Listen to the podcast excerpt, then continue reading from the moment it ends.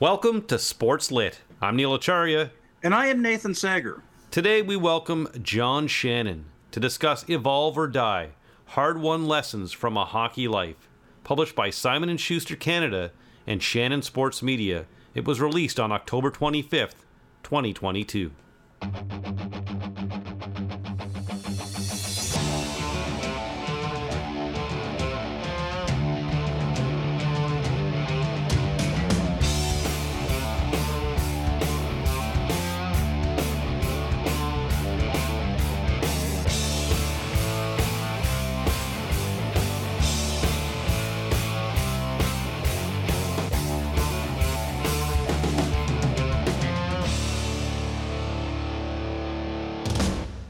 John Shannon has officially been working in sports broadcasting for 45 years and counting.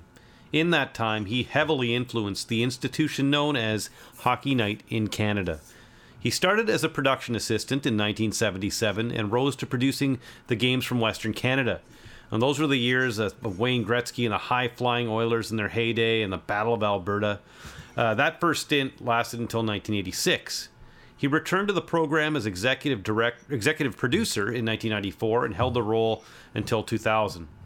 For the average fan, the producer isn't someone you really think of or know about, but they run the show behind the scenes.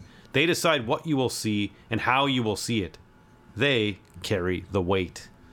Mm-hmm. Yes, and what's notable about John Shannon's t- tenures uh, neither of which lasted 10 years exactly at Hockey Night in Canada, was he, he came when they were in that period, you know, like the needle, you know, the tends to be flat, flat, and then it will go up and down like, you know, like a, you know, a seismograph. And that was what happened in Hockey Night in Canada. Both times he was there in the that late 70s through mid 80s period. That's when sports on television is starting to, to explode. That's when ESPN is going on the air in the States. That's when, you know, TSN is launching in Canada. And that's also when Hockey Night in Canada is challenged to go from outside the you know Toronto, Montreal, uh, you know corridor in, in central Canada to you know welcoming in the West with uh, you know four new teams coming in coming in as you mentioned Neil and John Shannon as a Westerner, you know guy who grew up in BC, didn't actually know that about him. Uh, was was part of that part of that in, the, in those uh, you know wild and woolly days. And then when he came back, you know, for a second go around, you know, in the mid 90s, that was when they also had to scale up the show again uh, to a Saturday, standard Saturday night double header instead of just one game at eight eight o'clock local time. And then they were, were building in a journalism piece with the satellite hot stove segments, which of course we explored in our Al Strachan episode in 2020, season four, episode 11. And so that's a little 411 on Mr. Shannon, who has 2020 vision about what hockey should look like on TV. That's right, Nate. Season four, episode 11, as you said. Um, and Shannon uh, has also won a sports Emmy, uh, sports Emmy for outstanding live sports special for the 2002 Salt Lake City Olympics coverage with NBC. He was an NHL executive VP of broadcasting in 2008-09. Then he spent a decade at Sportsnet as a commentator for their hockey coverage and partnered with Bob McCown at Primetime Sports. They have since uh, transported their talents to pod to the podcast world uh, around 2020 when when McCown was uh, laid off or fired. no, I think he was laid off from Rogers, uh, and uh, have since uh, been appearing on Sirius XM. Shannon has the rare distinction of being, I think it was a buyout actually. Uh, Shannon has the rare distinction of being the first sports producer that I know of to move from behind the camera to a role in front of it a part of his evolution in this ruthless industry. There's that theme of evolution, evolve or die. He explains the roots of this move in his book, and we'll talk about that with him during our interview. Hmm. In reading the book, you you get a sense of where he's coming from. You know, in coming to make television. Anyone who I think makes TV or makes any sort of you know creative product. They're they start out as you know an aficionado, a scholar of the medium or scholar of the genre. Even if those aren't the terms they would self-apply now, let alone when they're, you know, that that kid, you know, falling in complete thrall with it.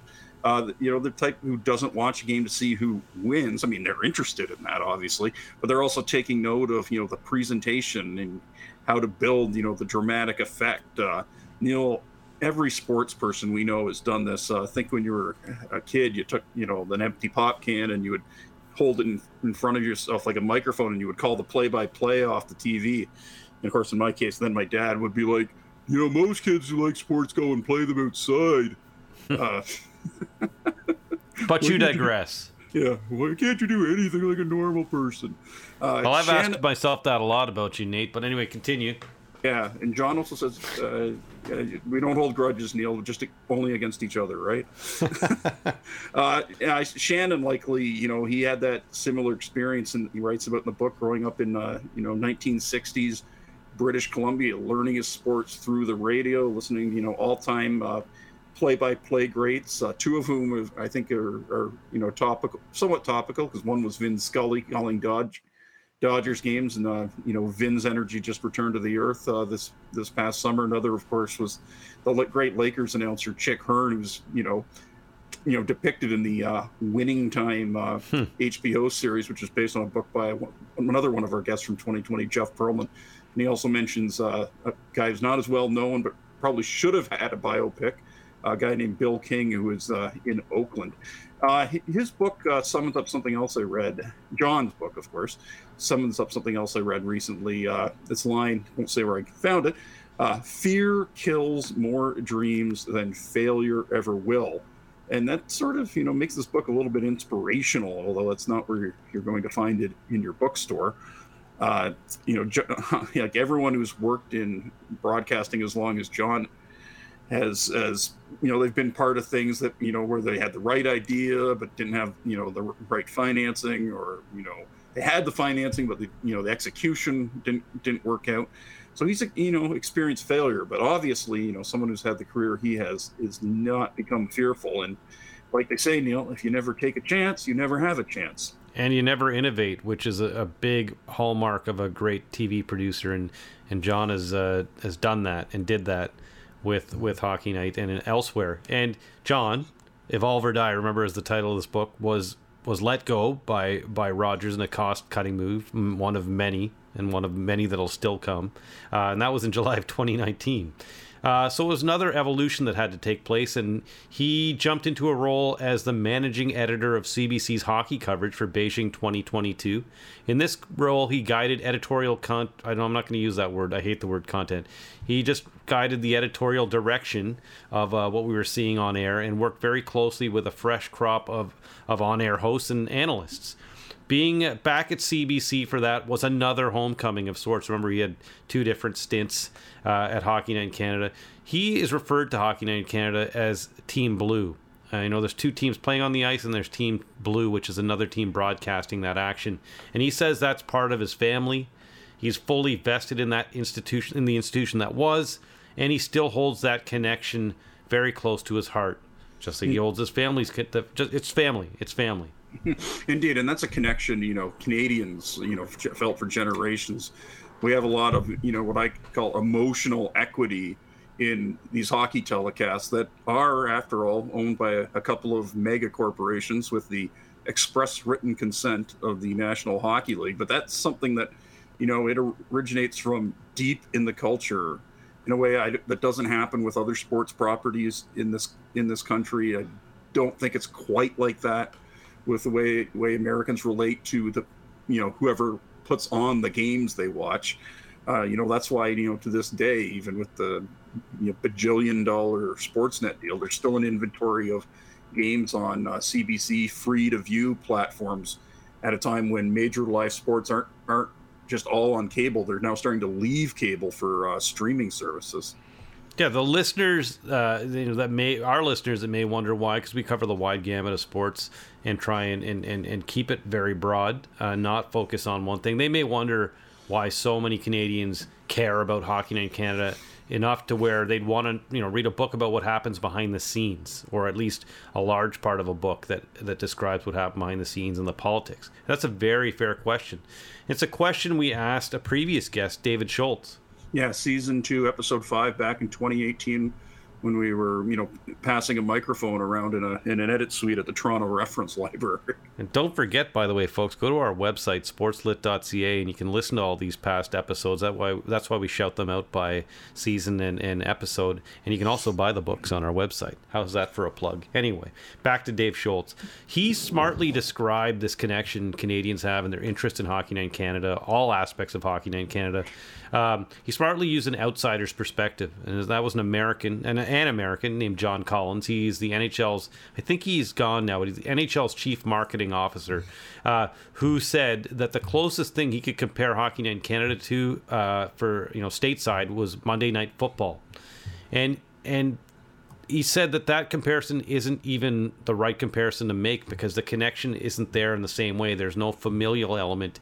Monday Night Football is a go grab beers with your buddies on a Monday type thing, not everyone gather around the hearth, the TV, uh, as it were, and and watch hockey. Um, and the longevity also of Hockey in Canada is, you know, it's, it's been around forever. If you go back to TV in the 50s and then radio before that, so it has it has longevity. Anyway, I digress. Um, in Canada, yes, we're a little bit we have a little bit of a risk averse business culture, and that may extend to publishing. So you're not going to see as many books on the shelves about soccer and basketball as you are about hockey. But what I can say, you know, given that kind of I guess handicap, if you'll call it, the advantage for a hockey book to sell, even with Sports Lit, where we've covered the gamut, um, and a lot of different types of hockey books, whether it's bios or, or subjects like Hockey Night in Canada, um, the highest numbers we've seen uh, and we're not about numbers. We don't care about numbers. We just care about good conversation and intelligent conversation and fair and balanced conversation. The highest numbers we've seen have a direct connection with Hockey Night in Canada. And that's Al Strachan's book on, uh, you know, on the hot stove. Uh, it's called Hot Stove, actually, about satellite hot stove. Uh, Brian McFarlane's uh, Canada host Brian McFarlane's book, A Hell of a Hockey, A Hell of a Life in Hockey. Um, so there is a there is a deep interest, uh, and that's just reiterating it. Back to John Strachan, a journalist who was part of Satellite Hot Stove, as you say, Nate. Um, says his time at Hockey Night in Canada was divided into two categories. Quote, the period that John Shannon was there and the period that he wasn't. To me, the former was by far the better, unquote. So, Hockey Night in Canada will be a focus of our conversation, but not the only focus with John. The book title, after all, is Evolve or Die, and Shannon's career is very much alive due to his adaptability. So, coming up, John Shannon, Evolve or Die: Hard Won Lessons from a Hockey Life. Simon Schuster was the public is the publisher and Shannon Sports Media, and it was released on October 25th, 2022.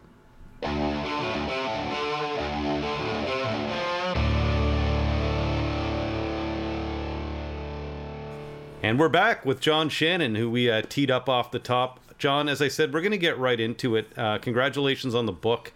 Um, Evolve or Die. So right now, before we get into the, the great history and, and, and all of that, I want to ask you about right now. What is John Shannon currently doing aside from the Bobcast, which we all know you from uh, doing with on Sirius? Well, you know, it, it, it's it's funny, Neil. I uh, when when I left Sportsnet three years ago, I didn't think there would be much opportunity to do other things, and boy, was I wrong. Um, so, in addition to doing the Bob McCown podcast daily, which uh, runs on multiple platforms and has really, in the last 18 months, uh, taken off, and something that both Bob and I are very proud of. Um, I teach two days a week at the College of Sports Media in Toronto. I teach television production. Uh, I, I, I, joked with uh, Dave Lannis, who runs the school, that uh, perhaps uh, this will be the first textbook uh, that will be used uh, in class. Uh, I, I, say that a little tongue in cheek. there, there are a few stories in there that would make some sense for the kids to learn. But, um, and then I, I, still do a lot of radio and television across the country. I, I do radio and TV in Winnipeg on CJOB and Global. I do radio and TV in Edmonton on uh, the Corus station in Edmonton, C- uh, CHED. Uh, I do some Sportsnet still uh, for Edmonton Oiler broadcast, and then I do two two things in Vancouver on uh, a podcast with Matt Sekeres and Blake Price, and uh, and with Rick Dhaliwal and Donnie Taylor as well on TV on CHEK out of Victoria. So, for a guy who's supposed to be slowing down, I'm not slowing down very much. Well, I'm glad in, to hear. in addition to the book, and the book, the book, uh, uh, the book's kept me going for the last 18 months. Yeah, well written. We're going to ask you a little bit about that in a moment, and I'm glad that you're busy. Um, I work in TV, and I sometimes have a tough time explaining to people what I do because when you're behind the scenes, it's it's tough. So we we are going to ask you about what you do in front of the camera and, and on air, but you know, in your your role as producer, um, how do you explain what a producer does to the average guy on the street? Well, I'll tell you what. Um, I've been an organizer all my life, whether it was the tackle football game Sunday night uh, at our high school uh, football field, um, whether it was uh, you know the Friday night to go into the movies. Um, I- have always been a planner and an organizer, and getting people to tag along. And in, many ways, and, and, you combine that with I came from a family of teachers. Um, my mom and dad were both teachers. My two brothers are teachers.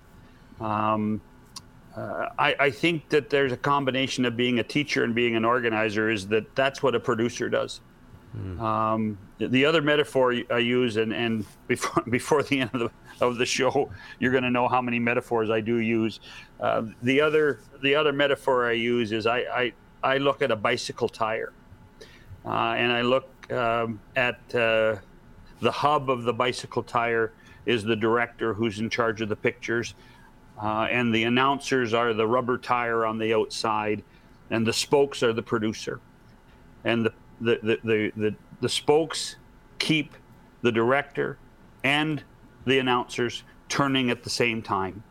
And that's what I do. That's what I did do for the longest time as a producer just uh, uh, touching on, on on being a teacher, and thank you for that description, because because not everybody knows, right? Um, uh, after you left Sportsnet um, and you, you, jumped on board with CBC during the Olympics, yep. and you were managing, I believe the title uh, is man, was managing editor in hockey, right? That's correct. Yeah, and, and, they didn't want to. They they didn't want to give me another big title, so we, we came to the agreement of managing editor. So, so, but looking at the cast that was on for those broadcasts, there was a lot of new faces on the women's side, and then I think her and Ryan on the, the, the men's side hosting.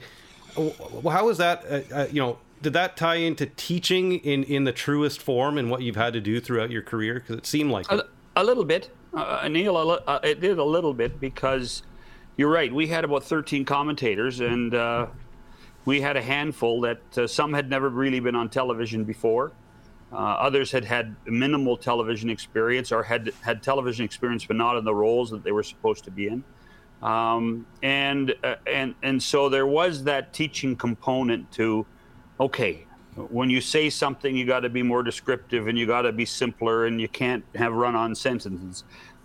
I always tell people the most important part of a sentence is that period at the end of it because you know when to stop. Uh, and so those are the types of things that we dealt with, particularly early on with Shannon Szabados and Meghan Mikkelson. Um, and then editorially, you know, the uh, uh, with the great commentators we had, it was a it was always a a discussion of what was right, what was wrong, what worked, what wouldn't work, and and trying to simplify the messaging of what our intermissions and what our openings were supposed to be like because I, I, I think the other thing that in our business that happens too much is we really make it complicated. And television quite frankly isn't that complicated. It's not. Uh, you just have to be able to take your time and, and and understand the messages you're trying to deliver and then figure out how to deliver those messages. Go, going to your to your your you know your roots in production i thought it'd be a, it'd be an interesting thing to ask you kind of a current example of how you would produce a, a game. Um, so tonight, uh, and we we try to be evergreen here usually, but I'm going to use this example tonight. And by the time people listen to this, it won't be tonight. But the Flyers are visiting the Leafs. Mm-hmm. The Leafs are under fire. There's mm-hmm. a story angle with Mitch Marner and Sheldon Keefe and some animosity. Uh, there could be a jersey thrown on the ice. I don't know, maybe a waffle. Um, can you take me through the day of, of a producer from you know the morning and the meeting after, during or after the morning skate, not during, before or after the morning skate, to when you go on air? What's happening today when you know there, you know, this type of there could be something that erupts potentially. Um, today's really, as a game day, t- today's more of a, ga- a, day of observation more than anything. Hmm. Most of your planning should have been done the last two days. You know, following the Leafs return from Anaheim, uh, you would have t- made a first blush at, at okay, what, what are the important storylines uh, of what you want to talk about uh, in the opening? You know, the Marner uh, Sheldon issue certainly uh, is something that needs to be addressed. The Leaf start needs to be addressed, and and and contrastly, you need to deal with with John Tortorella uh, and what he's done in Philadelphia and the start that they're off to. Um, you know, they played last night, so you would have a little a little more flexibility in what you were going to talk about with them. But from that perspective, and and the other interesting factor for me, and I love threads. Hmm. And I, I describe threads of thing how you can link two stories together, and that's what those threads do. And if you have three or four threads through the night, you have to keep asking yourself, did we finish that thread? And before we went on to the other one, the other thread is that Sheldon Keefe played for John Tortorella hmm. in Tampa for a brief time. Uh, they both went their separate ways. Uh, and and and so from that perspective, there's enough content to deal with uh, the issues at hand, the impatience of the Maple Leaf fans, the impatience of John Tortorella.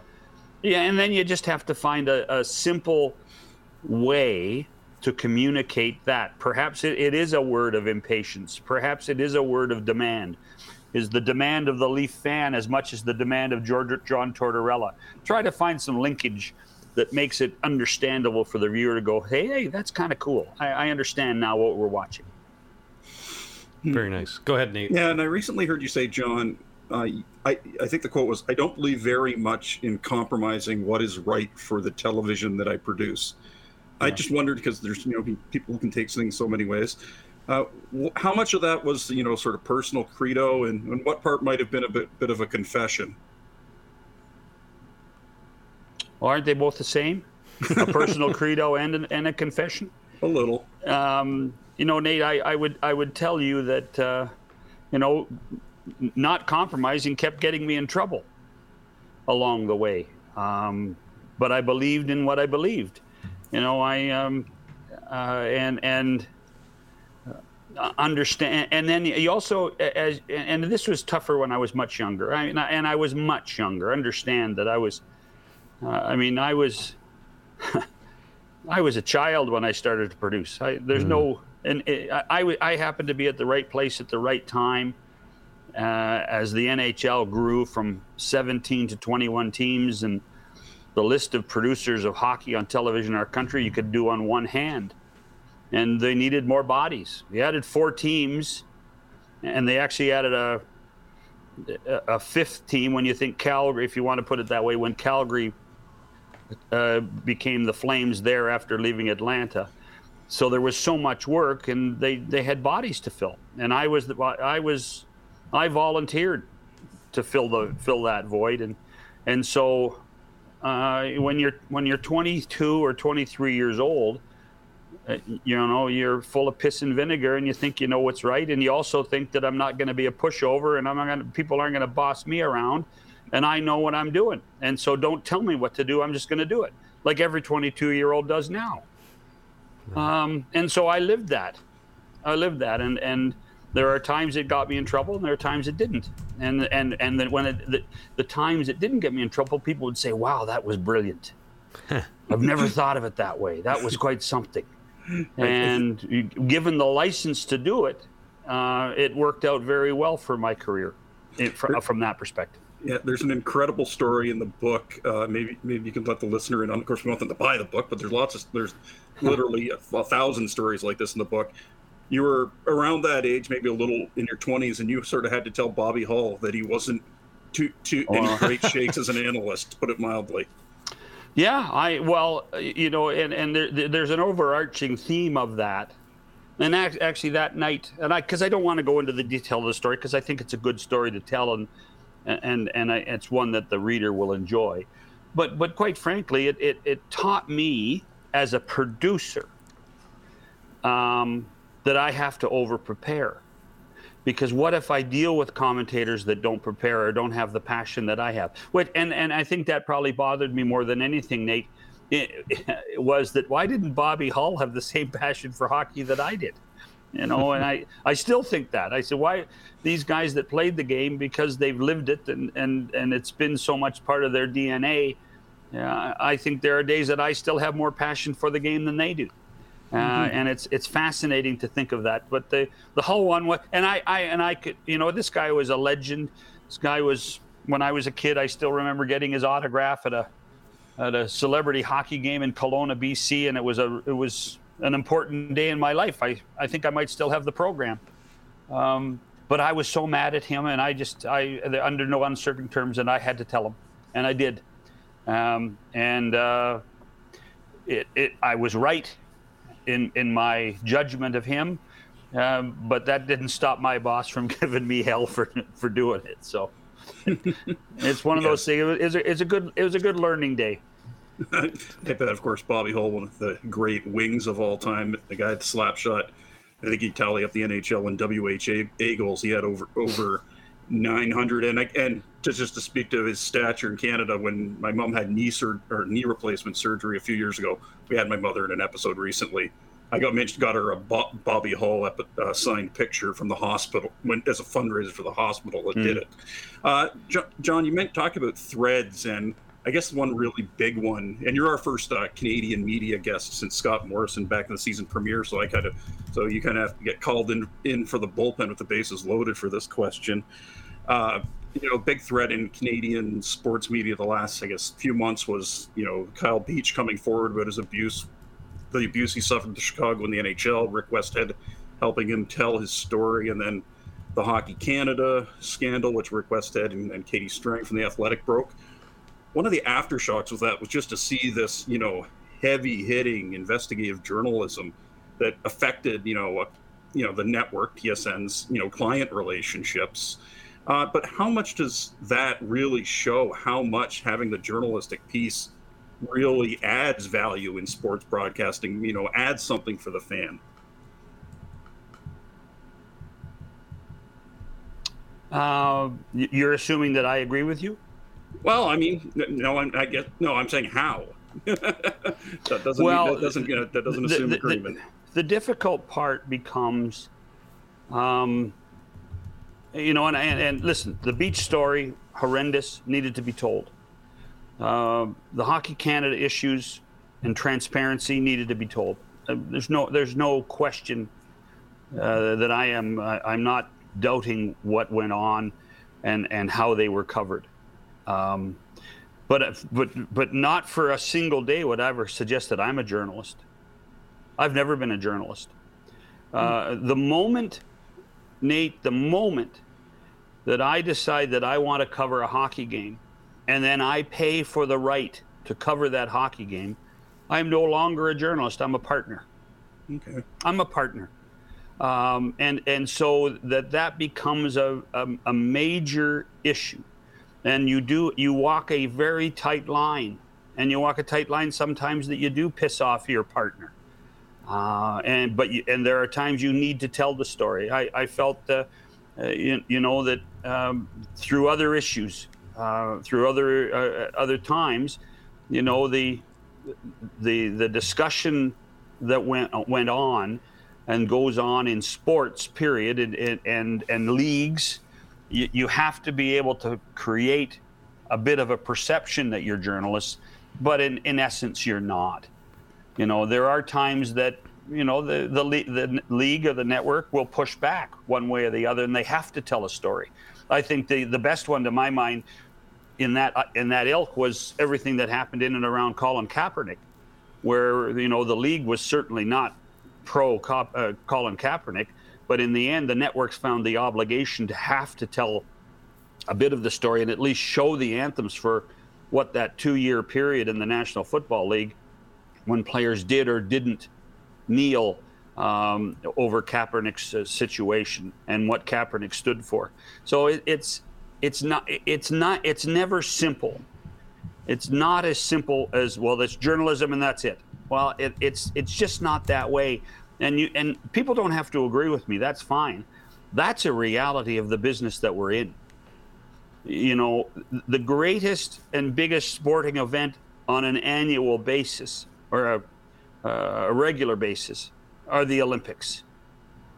There's no more controlled event than the Olympics when it comes to what kind of pictures are used, what kind of stories are tell, told, how controversial things can be. Um, so I, I, I think the journalism certainly has a place to play, particularly when, in the end, um, there are lots of issues that need to be discussed, like the beach one, and, and like the Hockey Canada issue. Uh, and they have a place to play in there. But on a regular day-to-day basis, I think it's I, I, think it's silly for people to think that well the, the guys around the game of hockey are journalists, can, and they they're going to disagree with me. But I just you know, uh, you, their job is to help you enjoy and grow the game because you, they want you to come back and watch the game again the next night, and it, as opposed to well, how, you know, working in the negative consistently. We I, listen. I, I, I have lots of friends that disagree with Dave Hodge and I disagree with this all the time. We're great friends, and the difference between journalism and a arena rights holder is a uh, is sometimes a fine line. And there's yeah, also and have, to go ahead. Yeah, yeah, and I uh, quickly before Neil asks a question, I yeah, I, th- I, think Dan Jenkins was you know one of the greatest sports writers there ever was. I think he, you know, voiced something similar. You know that you know that there's there is the journalism, and there are people who on with the rights holder are I guess a little bit with the estab- establishment. I you know I, will think of the exact quote later. well, you know, but Dan Jenkins had the great luxury of working for a company that was independent of any event that he covered. Yeah. You know, yeah. I mean, he worked for Sports Illustrated for all those years, and Sports Illustrated was given access. They didn't have to buy access. Hmm. Yeah, I mean, I think that's an even bigger, t- bigger topic than too. It, but, it's a, it's yeah. a major issue. It, yeah. it, you know, I mean, like like we talk about like sports broadcasting. Look at look at baseball as an example. How many of how many baseball announcers? How many baseball announcers are employees of the club? I don't know. are there any, I would suggest that aren't? that's I, I, would suggest most of them are. Yeah, yeah. So so, and and, and so you you really have to judge, you know, and and so what? How how did for instance, and, and I, I don't know the answer, but I'm going to ask the question anyway. How did the Houston Astros announcers cover the gambling scandal? Or the cheating scandal? How, how did they, uh, not gambling, but cheating, how did they cover the cheating scandal? I don't know. Right, Nate, it's you might know one. that. I, yeah, they they had it was kind of like acknowledge it once at the start of the broadcast, early in the broadcast, and then yeah, just sort of let it go into the ether. Mm-hmm. yeah. It does happen. Yeah, I, I, think there's also. I mean, listen. I think the the in, in, our day and age, with just like everyone can do, you know, journalism is an art, right? So everyone can can partake and do it if you have a blog now, or you know, you have Twitter. To there's a there's a, a whole separate thing on. You yeah, know, but, but Neil, there's, Neil, jur- yeah. journalism. There's there's a code of conduct for journalism too. Right. So having a blog it doesn't make you a journalist. Right, but you can do journalistic work because it's an art, and you can, you can't be an engineer, right? You can't try to build a bridge, but you can try and write an article. But that that that but you you you have to be. There's some training to become a good journalist. Agreed. There I think me, really, me, and Nate, me and Nate know about that. yeah, you do, but not, not but but there's lots of people out there that don't understand that. Right. Mm-hmm. Yeah, and, and don't that, understand that, and and be, because the lines have become so blurred. Exactly. Over the years. I mean, not just in sports, but in politics. Yes. The lines are blurred so badly. So it's it's it's a dif- difficult one to to get your your head wrapped around at times. I, I, I agree, and I think I think um, you know what Rick does is he's an investigative journalist, which is a little bit different from let's say what Elliotte does, Elliotte Friedman, which is kind of a bit of an investigative journal, but he's not, you know, uncovering. He's finding out information in a different way, which is different from what David Amber does, which is, you know, hosting. So, I, you know, I think that the general public doesn't know how these lines exist, and it's even more confusing now with with everything being blurred, as you say. So, speaking of blurred lines, um, you know, just going down my list of questions here. Um, your second stint at Hockey Night uh, mm-hmm. starts right around the time Gary Bettman takes over the NHL, just a year after, a year or two after. I think it's a year after. Yeah, Now, he in- took it- over February of '93. So. Right. In 94, you started again, right? At Hockey as the exec, produ- executive Mm-hmm. Yeah. producer. Yeah. So, I mean, did you see a, a difference from your. I know you had a different role the second time around, a much bigger role, but did you did you see a difference? Uh, there's a quote in the book where you say, you know, um, it's a, after you, you're talking about Don Cherry, but the but this applies to the whole show. It says you could Hockey Night could promote and protect Canadian style hockey and buffer it from big business uh, brackets, particularly American big business, and keep it real and keep it ours. Did that become increasingly harder when Gary took over? No, because the contract that we had um, allowed us to do that. It said in no uncertain terms we had editorial control. They could they they had no role in approving announcers. They had no role in approving content. The CBC, um, as is the CBC want to do, needs feels it needs to create some level of production integrity. Did did at that point. So I, I, really did view. I- I viewed it the first time around when I was there too, but I, I certainly when I came back as executive producer, I viewed the show as a gatekeeper uh, in so many ways because uh, e- even from a branding perspective, Neil, if you if you put the stick in the puck, the original Hockey Night logo in 1994 when I was there, um, and you put the NHL shield beside it, you you would there were lots of people that say they liked the the Hockey Night in Canada logo and understood what Hockey Night in Canada stood for more than the NHL logo did.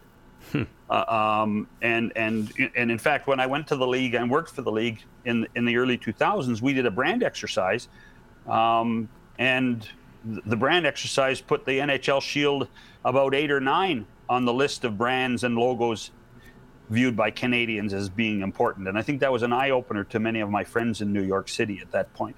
so, so, but we were able to, because we were Hockey Night in Canada, because we had a, we had a history that we were proud of, um, and we had already created some level of production integrity.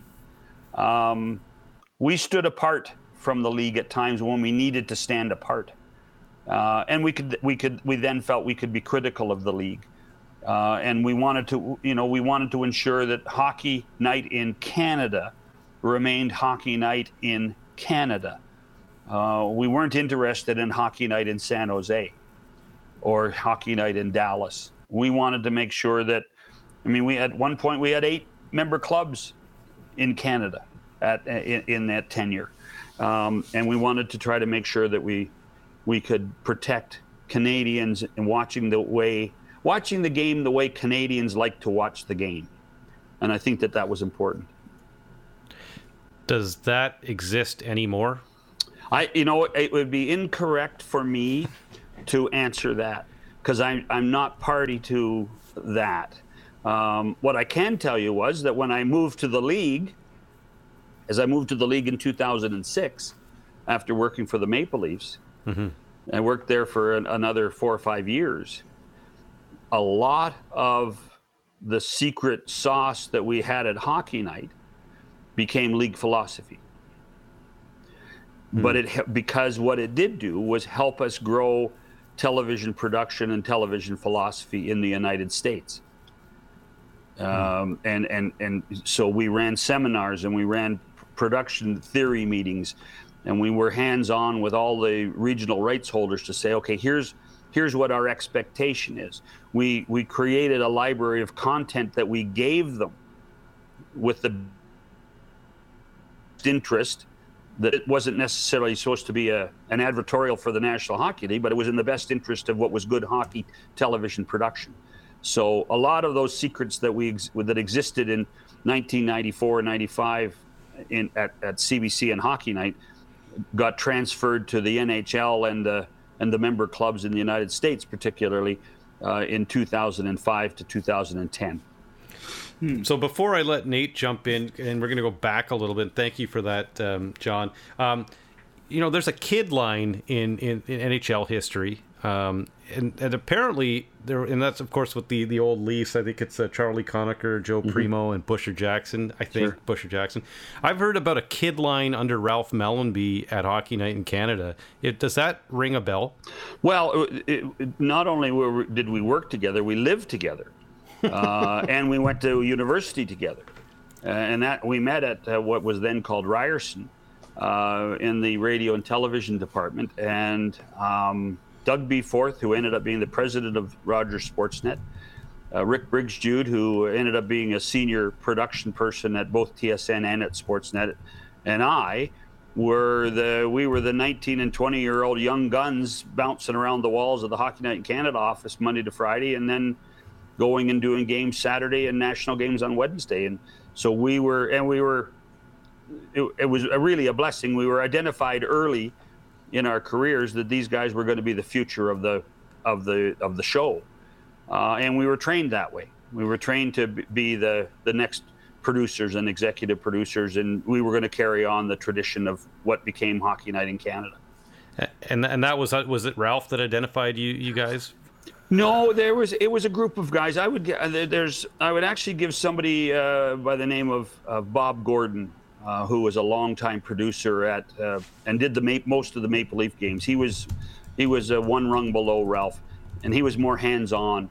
Uh, but he was the one who really identified Doug first, then Rick, and then me the, as the third one, and uh, who, of somebody that he wanted around.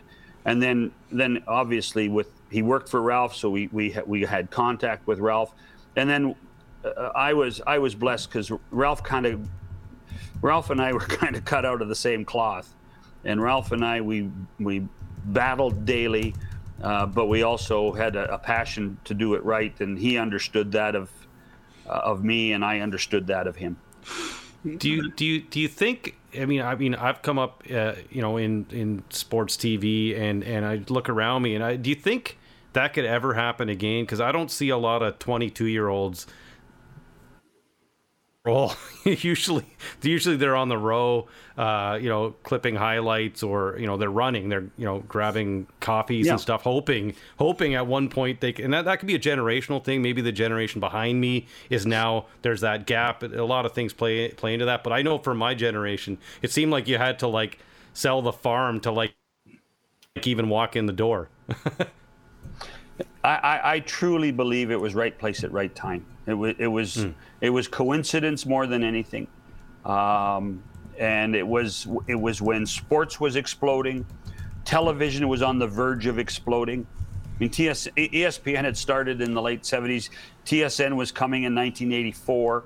Uh, there were other cable channels that were going to carry hockey at that period of time. Um, and so, so truly, and and and I'm, we were cheap. We worked cheap so you know, young, eager, cheap. Boy, oh boy, that's a that's a good equation to have people around. And we had a passion, like we had a passion, and we knew the game. We knew the game. I remember sitting one night with Dick Irvin in the client room at Maple Leaf Gardens, which is a little alcove uh, uh, mm-hmm. beside the studio, and we went toe to toe with trivia, and NHL trivia. And Dick Irvin's a legend, still is a legend in my mind, always will be. Right. And and and we went toe to toe for trivia, and I I almost beat him. and at one uh, uh, uh, and, and Dick just turned and said, "Boy, kid, you're good." Uh. You know, and that was that meant something. And and so you knew, I knew at that point I was on the right track. Uh, one, one, one story, one thing you mentioned in passing reference uh, from that period, John, was that you and your you know you know classmates you guys produced a Vanier Cup broadcast yeah, yeah, in Toronto. Yeah. I'm I'm picturing Neil and I. That's actually the first thing we ever did together was university football. Uh, True. What, what was that like with the technology you would have been working with and it's well, the, late the, November, so it's probably not the nicest day. There's no dome stadium in 1976 or 77. Varsity Varsity Stadium was about uh, sat around 20,000 people, but there there was no such thing as wireless microphones then.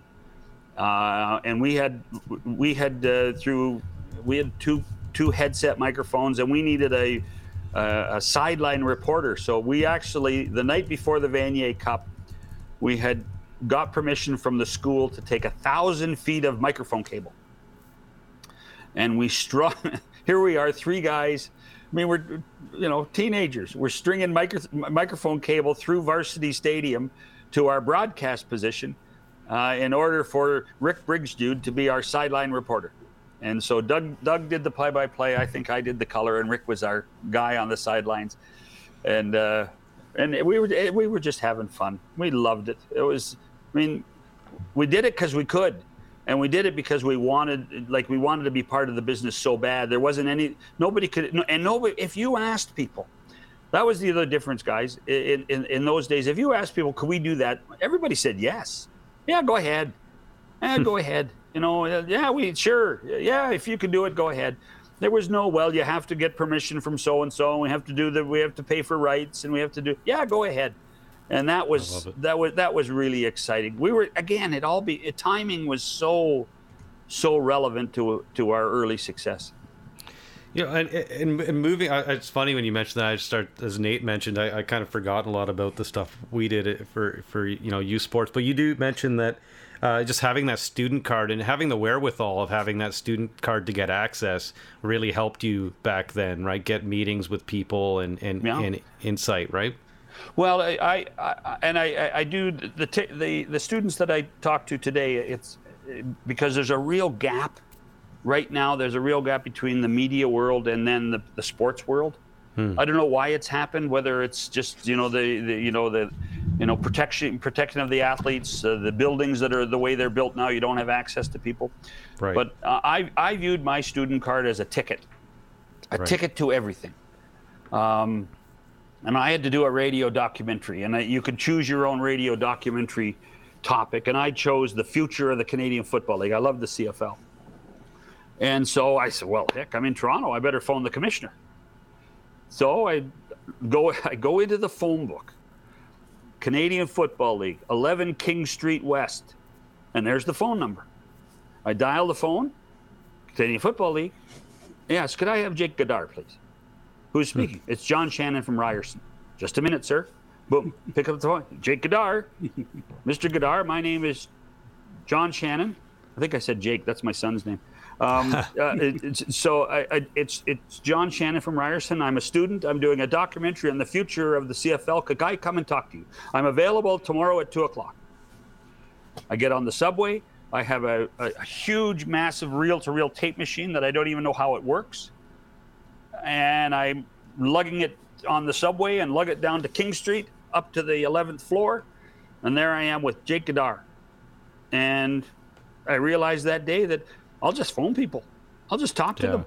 And so that's all I did. I, I phoned Bill Stevenson. I phoned Johnny Esaw.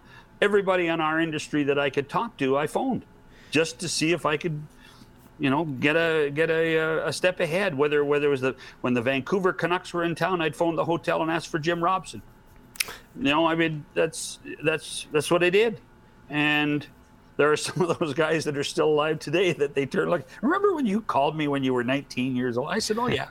How could I forget? You took you took the call. So. It, it is interesting too, um, you know, and having the, uh, I guess, the wherewithal to, to use that. And there, and I do find now, well, even myself sometimes, I'm like, you know, if I'm doing if writing a script or something, I'm like, I'm reluctant to call someone. I'm like, why am I not calling this person right now and finding out what I need to have in the script. There, you almost, it's almost a, a self policing that's gone on, and I think it is because you we're almost programmed to think we have to go through a certain channel or we're going to get in trouble uh, from our own company or from the other side. But again, I think that comes no. down to just journalistic instinct. Well, um, I, I, I, again, I, I've never been a journalist in my life. So, um, hmm. what I would tell you though is I think it, there's a there's an, an, a layer of laziness mm. in all of it because what happens is that I say, you know, I, I say it to my kids. So uh, I, I, gave you a number. Did you did you talk to him? Well, I, I texted him. What, what, what do you mean you texted him? he doesn't know who you are. right. There's no value in a text. I mean, pick the right. phone up and call them. You know, and, and and I mean, a text is for after the fact. A text is for you know, learning protocols and I, I do sound like an old man, I know, but learning protocols of communication are so important in everything we do. After all, we are in the communications industry, and we just sometimes True. don't know how to communicate. That's it's a it's a it's a good point. It's a good point. Um, it reminds me actually. I mean, I want to get into some of the questions, but now I just start I feel like I want to just tell some stories too. But I did have a, a good story about Gord Cutler with that, uh, where I just walked in and asked him something once, and it turned out to be very beneficial for me as opposed to like waiting or not asking. So I'll tell yeah. you that later. But I've listen, I've hired people. I've yeah. hired people at places because of their persistence, not because of their talent, right, but because of their persistence. Sure. Yeah, I agree. I mean, uh, and and that's a great lesson for anyone listening right now. That especially is probably you know younger or new to the industry, or maybe one of your students, um, or people maybe even still in the industry that are w- not willing to maybe go into that office and ask. Um, so listen, we this is a very harsh industry, and I mean the book title "Evolve or Die" lends itself to that. Um, and there's hard hard won lessons, I believe, is what what the subtitle is, and this book is a lot a lot of success on your part and a lot of times when it's been tough and you've had to figure it out uh, and you have. Um, so there's a quote uh, learning how to manage one's dismissal should be a life lesson at university. It's a very practical real skill. Mm-hmm. uh, explain that to people because i i work in this industry right now and i know what people say say on the best of days let alone when they get laid off. So explain well, first of all, don't call it laid off. You get fired. Face the go. reality, you got fired. I've been fired. Hmm. Um, and and and you know there are there are cycles within being fired, you know, and and it's embarrassing. It, it's embarrassing uh, to be told that you're no longer wanted or no longer good enough to do a job. Uh, and and how and how to mentally and physically fight through that is something I think that, that, that it, it's good for soul searching. What have I done right? What have I done wrong? Uh, how would I do things differently? Uh, again, it goes back to Nate's question about compromise.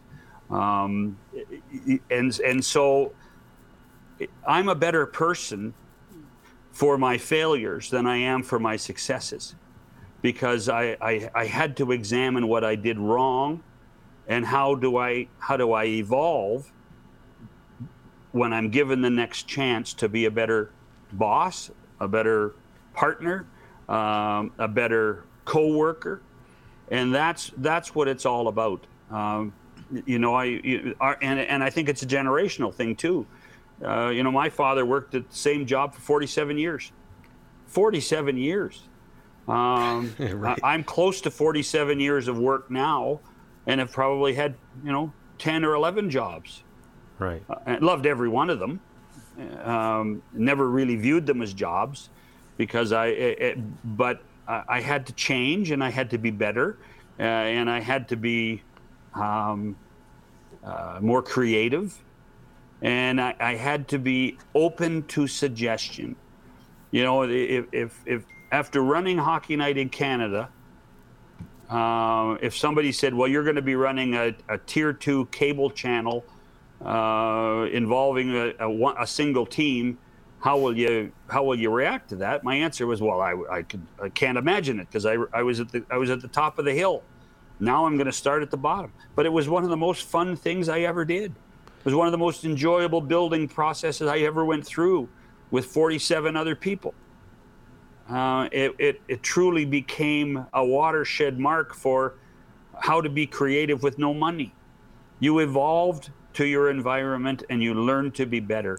And and that's and and in fact, I will tell you right now, I've used the slogan "evolve or die" a long time when I in, when I speak. You have right. to evolve, or you or you you you you whittle away. You disappear. You die. And um, I, I really started to learn that when I was at Leafs TV more than any other time because we had no money. Um, we had, you know, tier two equipment but we had enthusiasm, we had passion, we had youthfulness, and so we evolved to be better. And and what we did in many ways, there are things that are still on the air on many channels that got their first tries at Leafs TV, and right. that told me that people like things like that, and they were we were better for it. Uh, similar to the in Leafs TV, there's almost an example with the score. The score tried a lot of things, you know, before yep. it got absorbed by Rod. That kind of are part of what you see on Sportsnet now. But I mean, an aside too, I think the reaction is is is kind of what what I was was leaning towards too. I mean, you, you, talk about a lot of things that when you get let go, you can learn and you can you know. I guess absorb new new skills and, and try new things, but just the reaction too, right? Like taking the high ground is super hard. I think you you write about that, and um, I remember actually, uh, I think I started the NHL Network right after you uh, got fired or, or whatever you want to call no, it. I got fired. Uh, uh, and I remember running into you. Probably don't remember this, but I ran into you at uh, a Leaf game, and I said, "Oh, you know, I'm at the NHL Network." And you said, "Oh, yeah, they." You know, I said, "Well, you said, you know, who did they bring on, or maybe you knew?" And I said, "Oh, so and so." And he said, "Oh, they got a good man, great." And then I was like, "Man, this guy seems like way too positive about, about this." Well, but it, the other thing, Neil, our industry's so small. Mm. You know, if you hold a grudge in our industry, you're not going to last very long. Right. You know, that's in particularly in Canadian media. It's mm-hmm. bigger in the United States, but in Canadian media, if you hold a grudge, you're not going to last. Right. Um, yeah, no, it's a fair point. I think, and it's one that it's a skill. I think too. As I said, I, I in in our industry where there's so much volatility, I hear a lot of uh, a lot times. So that I think it's a good lesson. Um, okay, let's switch gears to um, uh, Don Cherry. Um, and you know, do you, I, I would say probably synonymous with Hockey Night in Canada is Foster Hewitt. I don't know, maybe more so for this generation. I don't know. Um, Recency bias. You're correct. Yeah. yeah. um, that's one of my. By the way, that's my favorite slogan in 2022. Recency bias. Recency bias. I like it. It's, it's, it's true because it, it, because it, it applies to everything. Yes, it's true. It applies to everything. Who is the greatest Oiler yes. of all time? Connor McDavid. Well, yeah, recency bias. Wayne Gretzky. You know, it, it's true because me and Nate had this conversation the other day when I was watching the Sports Center Top Ten, and somehow they had uh, the World Series of 1992 as number three, and the ba- the Bautista bat flip as number two. And I was like, yeah. Nate, uh, I don't know if a, a bat flip in a in a divisional series can trump uh, a World Series, but somehow I think it was a recency bias myself. Yeah, there was a, there was a bat flip in my apartment when you told me that. um, well, so I, I, I, agree with Neil on this one. You know, mm. but that's the that's the magic and frustration of Toronto sports fans. You know, right. Jose Bautista and Doug Gilmour, two legends. Yeah, never won a championship either of them in Toronto. No, it's true. It's true. Um, uh, okay, so I, I want to ask you again. Uh, when I've seen you in the Foster Hewitt uh, gondola, mm-hmm. uh, and Coach's Corner used to come on, everyone would get their ice cream and watch the TV, mm-hmm. but you would have your back turned to the TV and you'd kind of be staring at the ground, listening. Now, is that something that goes back to your? Is that a coincidence, or is that something in your, that went back to like your production days on this? Uh, because yeah, you were the only guy facing the other way. I, I wanted to hear every word. Okay. I didn't want to be distracted. I wanted to hear every word, listen to every word. I didn't need to see Don one more time. Um, and uh, I say that lovingly. But I wanted to make sure that I listened to every word that was said. There you go. Nate, uh, go ahead. Yeah, of course, writing the book and, you know, meant writing about Cherry. Uh, how did you work through finding a what I thought was a pretty balanced assessment of how it all sort of ended for him, which is I guess coming up three years in I guess the third anniversary of that is coming up this month too. Yeah. Um I don't know if it was balance. I, you know, I, I, think one of the one of the other underlying stories that I, I or themes or threads that comes through in my book, and I really was uh, in tune to, was loyalty.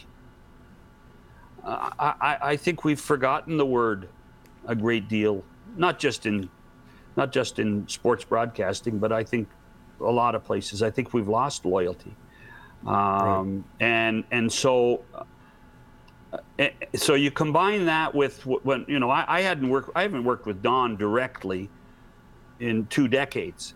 Uh, I did spend a lot of time with Don um, for a couple of reasons. Um, in the first two or three years of the Rogers deal, uh, as he was trying to feel comfortable and and the, the new management team was trying to feel comfortable. I was a common thread again. Uh, so I could sit with Don before the show started while Ron was doing the rest of the show, and we would sit and, and, and yak and have a good time and reminisce about old things and and, and storylines. Um, but it, it, would be difficult for me to, uh, even in the book, to write about um, what went on that you know that November three years ago because I wasn't there to be behind the scenes. I don't know what went on. I don't know how it happened. I was a viewer at home too.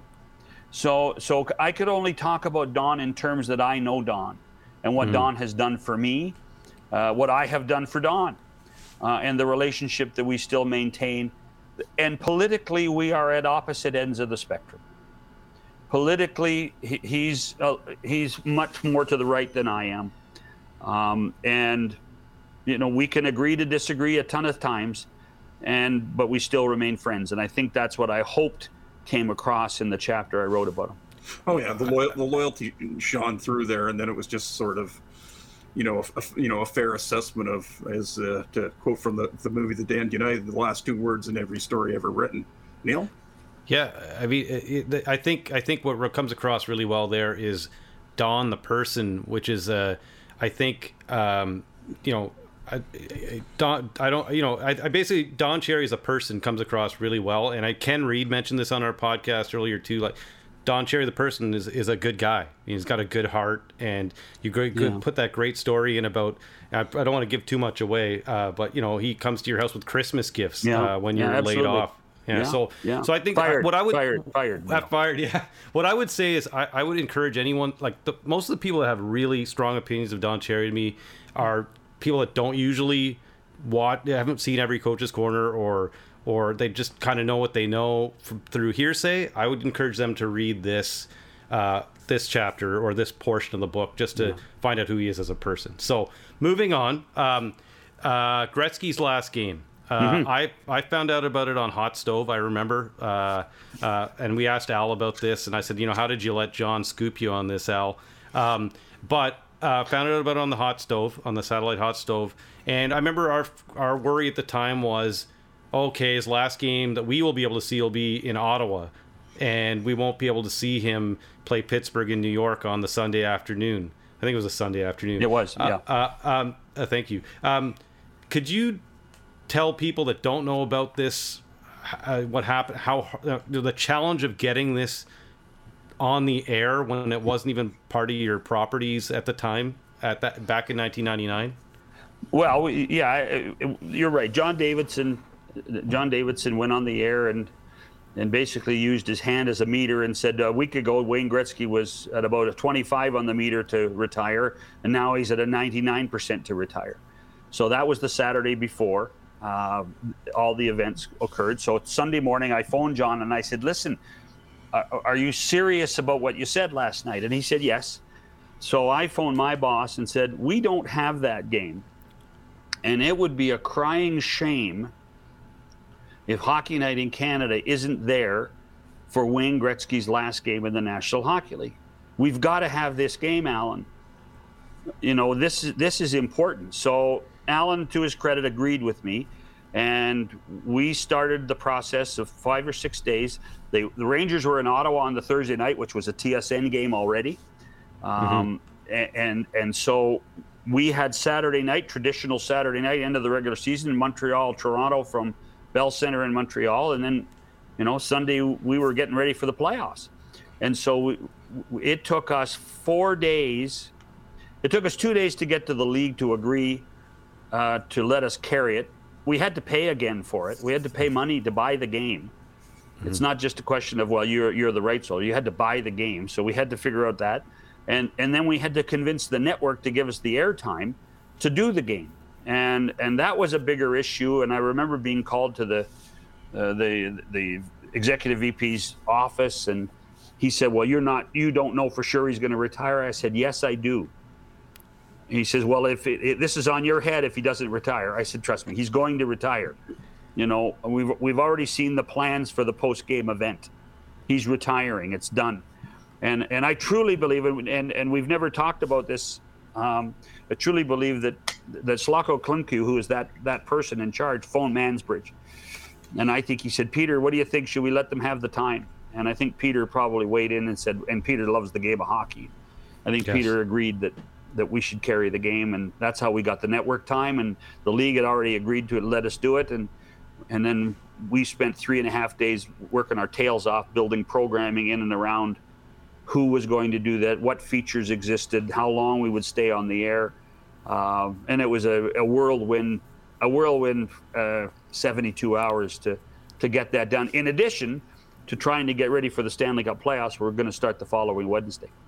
It's funny. I, I messaged uh, Sherali Najak uh, when I um, was trying to get some background on the, our interview today, and he said if, if you meant ask him anything, ask him about that game. so I know you call yourself in the book the world's most uh, high pay, highest paid, highest paid spotter. floor director. Yeah, floor director. You know. so what happened was at MSG, the Madison Square Garden. It's uh, uh, it was before the renovation. It, it wasn't the most conducive television building.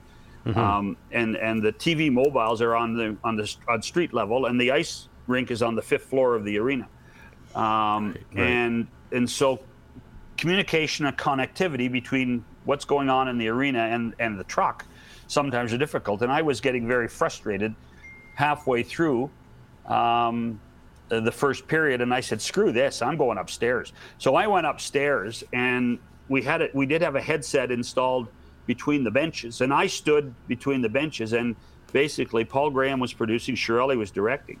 Uh, and I was a spotter. I was saying, uh, you know, so and so is, and I and I being a sports junkie, I I recognized everybody in the building, right. and so so we had we had a great line of communication with the three of us, making sure that everything was set in, you know, the right close-ups were there. Janet's moving. You know, my job wasn't to watch the hockey game in the end. My job was to watch the arena. Right. Uh, and and and it made for a really really uh, a, a, a, a beautiful show for the greatest player to ever play the game. You know, it's interesting uh, when, when what I remember from that game from just a fan perspective. I hadn't started working in media yet. Um, I was in university. Is is um, a friend of our me and me and Nate both know Ben Millage. His dad never had a TV, but he actually went out and bought a TV for for that game. Wow. So I That's think good. you, uh, yeah. Um, listen, I know you've given us a lot of time. I just I want to go through a couple of rapid fire type questions, and then we can you know we can get you back to where you need to be. I'm sure you're ready to watch some hockey. Um, you uh, did you produce the 1991 NHL All Star Game? Oh, uh, remind the, me. That was the one in Chicago Stadium. Oh yeah, yeah. No, I did. I was part. Of, we, we did. Uh, we did the skills and the All Star. That was for Sports Channel America. I after I left Hockey Night the first time. Um, I ended up getting and, and and did two years of global. Then I, I, I moved and worked in the United States for four years on the Sports Channel America national package, and we did we did this we did the first skills competitions. Right. That was a that was a challenge. And we well, we also did uh, the All Star Game through the Gulf War that was on Sports Channel yeah, and on exactly. NBC. Yeah, that's the one I'm wondering about because yeah. I mean that is an abundance of riches. If you were uh, a producer, I, like the the crowds going bananas. It's the height of the Gulf War. So mm-hmm. do you remember like? seeing that and like choosing shots where do i go next there's sparklers flags people are losing their no, mind because because if you i mean there are those of us that had been in part in the game if if, if the blackhawks were good that all existed you know the blackhawk it was crazy then and the when Denis Savard was there and, mm-hmm. and it was it was crazy my favorite story there was on um, nbc was carrying the actual game uh, the Gulf War was on, and NBC had a a, a, a, philosophy that they didn't carry national anthems. Oh, okay. We don't we don't carry national anthems. So, but on eh, but Sports Channel America was a little less right. Uh, restrictive. So we ran Wayne Messmer singing the Star Spangled Banner on the Friday night of the All Star game, or Saturday, Friday, right. one of those days, um, and it was electric in mm-hmm. that building. Gulf War on, Wayne Messmer, Mm-hmm. You know, and, and Messmer sang it better than anybody. Um, and, and, and as the anthem is ending, you can hear th- three sets of shoes coming up the stairs of the mobile, and there's three NBC executives yelling at the top of their lungs, "We're carrying the anthem tomorrow." so, yeah, wow. So they got the feel for it too, and that that that to me, in many ways, that was Vincent Damphousse's greatest All Star yes. game. He was so good. But in the end, people remember the anthem more than they remember anything else. It's funny, yeah. The I think the Canadian fans, or at least the Leaf fans, remember Damphousse, and the, yeah. the anthem was the big thing on the U.S. side. Um, Absolutely. Um, um, Jacques Primeau's coverage of Roy's last game in Montreal. uh, you describe as brilliant TV, an iconic Hockey Night in Canada moment. Why, to the average person, how can you describe describe what Jacques Primeau did to, to, to show and convey the emotion of that night? Jacques Primeau was the best hockey director ever, period. Um, played the game, understood the game, could speak both languages, lived in Montreal. We brought him to Toronto after the fact, uh, in fact, when I was with the Maple Leafs to direct Maple Leaf games. Uh, but that night, um, this whole line of the relationship between Mario and Patrick and Ronald Corey, Jacques knew that from the moment that that Patrick shrugged his his, uh, his shoulders in despair after the seventh goal, hmm. and he stuck with it. And it was the, the simplicity of covering three people. There's 18,000 people in the building. There's 40 hockey players, but he covered three people. Uh, and then the magic of the start of the third period, when the when the period starts, Ronald Corey's chair is empty. Right. And he he it, that that's the simple. Uh, I talked about it earlier. Sometimes the greatest stuff can be the simplest stuff. Right. And, and he covered it just so simply. Uh, on the English side, the fascination on the English side was that that game was seen regionally in the province of Quebec only. Mm-hmm. Uh, was it? It wasn't on satellite. It was not on set. It was only on terrestrial television. So there was no satellite. You couldn't sit with your 10 foot dish in those days and watch it in, in Red Deer. Right. Um, so, but it was, you knew as the night went on, it was the biggest story going. So by the time we had covered it so well, you know, bringing highlights back, bringing tape back, starts of the period, Dick doing a recap. I think there are people in English Canada that really think they watched the whole game live in Montreal. Uh. And that to me was that was one of the most exciting nights of being a storyteller in the game. And because pe- people still talk to me, oh, I remember watching that game. If yeah. you lived in Toronto, you did not see that game. Right. And yeah. you only saw it through you only saw it through our eyes, through our our our vision of what the intermissions would look like and, and everything like that. Okay, mo- moving on for for time's sake. Uh, Dave Hodge flips his pen. Canada knows about it, and then he takes a long walk. He goes from 60 Carlton Street to the Westin Harbor Castle, and who does he call? He calls me.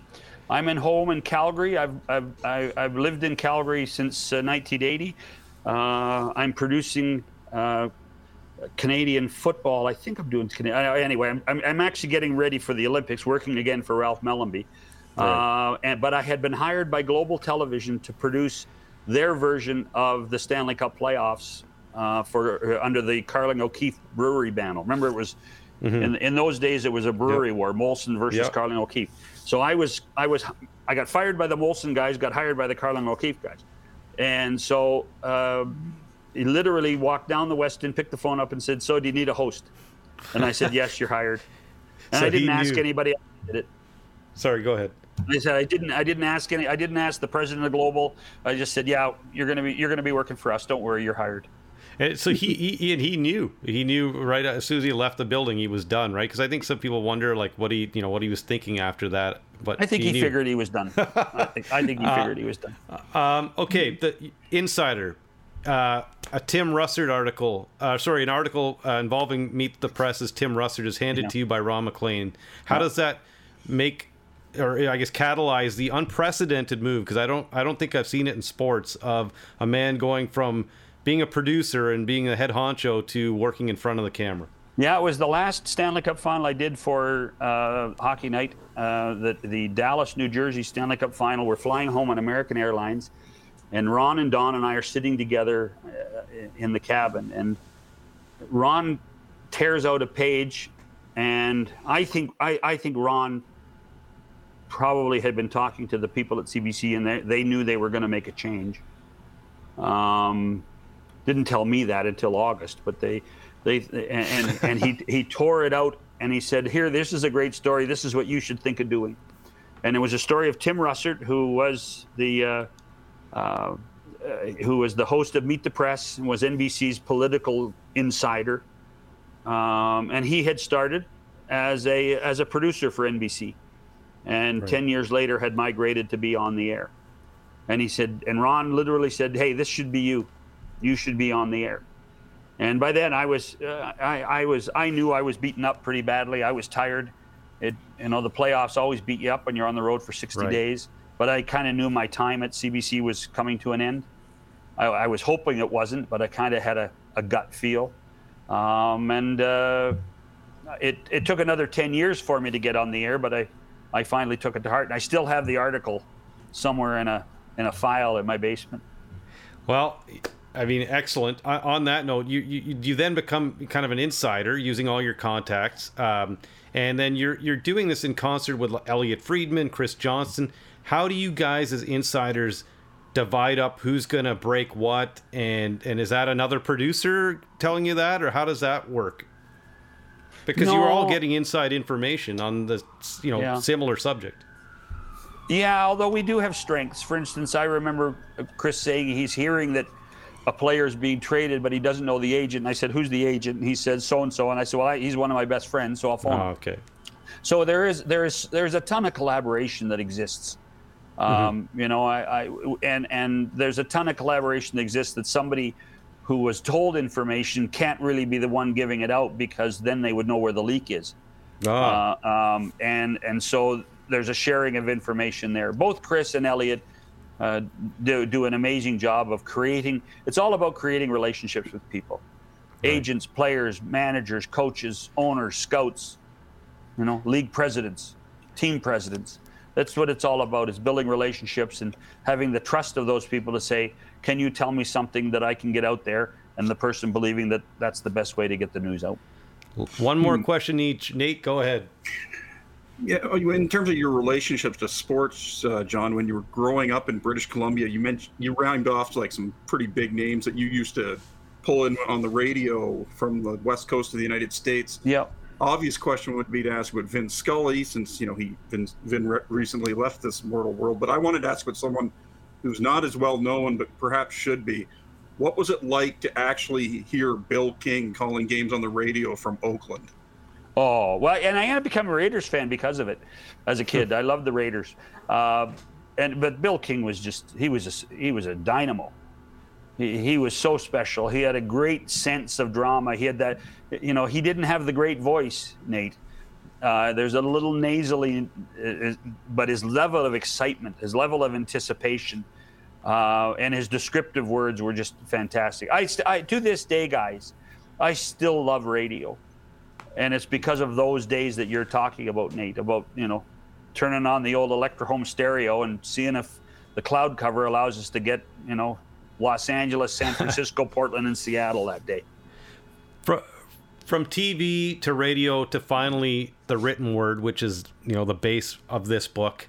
Um, and did did you get a new as a guy working in TV uh, and radio? Did you get a new respect for the written word? It's very well written. Did you did you lean on anyone, any Brunt or anyone, and did you get uh, you know a, res- a new respect or um, I guess a more ingrained respect for for the ink stained uh, wretches like Al and Eric Duhatschek and guys that you just wrote for a living?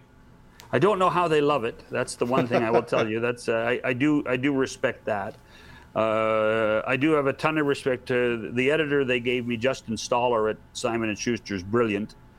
Uh, he did a magnificent job in coaching me and and and grilling me on things that I assume people would learn would know that I have to learn how to explain in layman's terms, and that's fair because I do that to Right. hockey players and to announcers when they get too inside.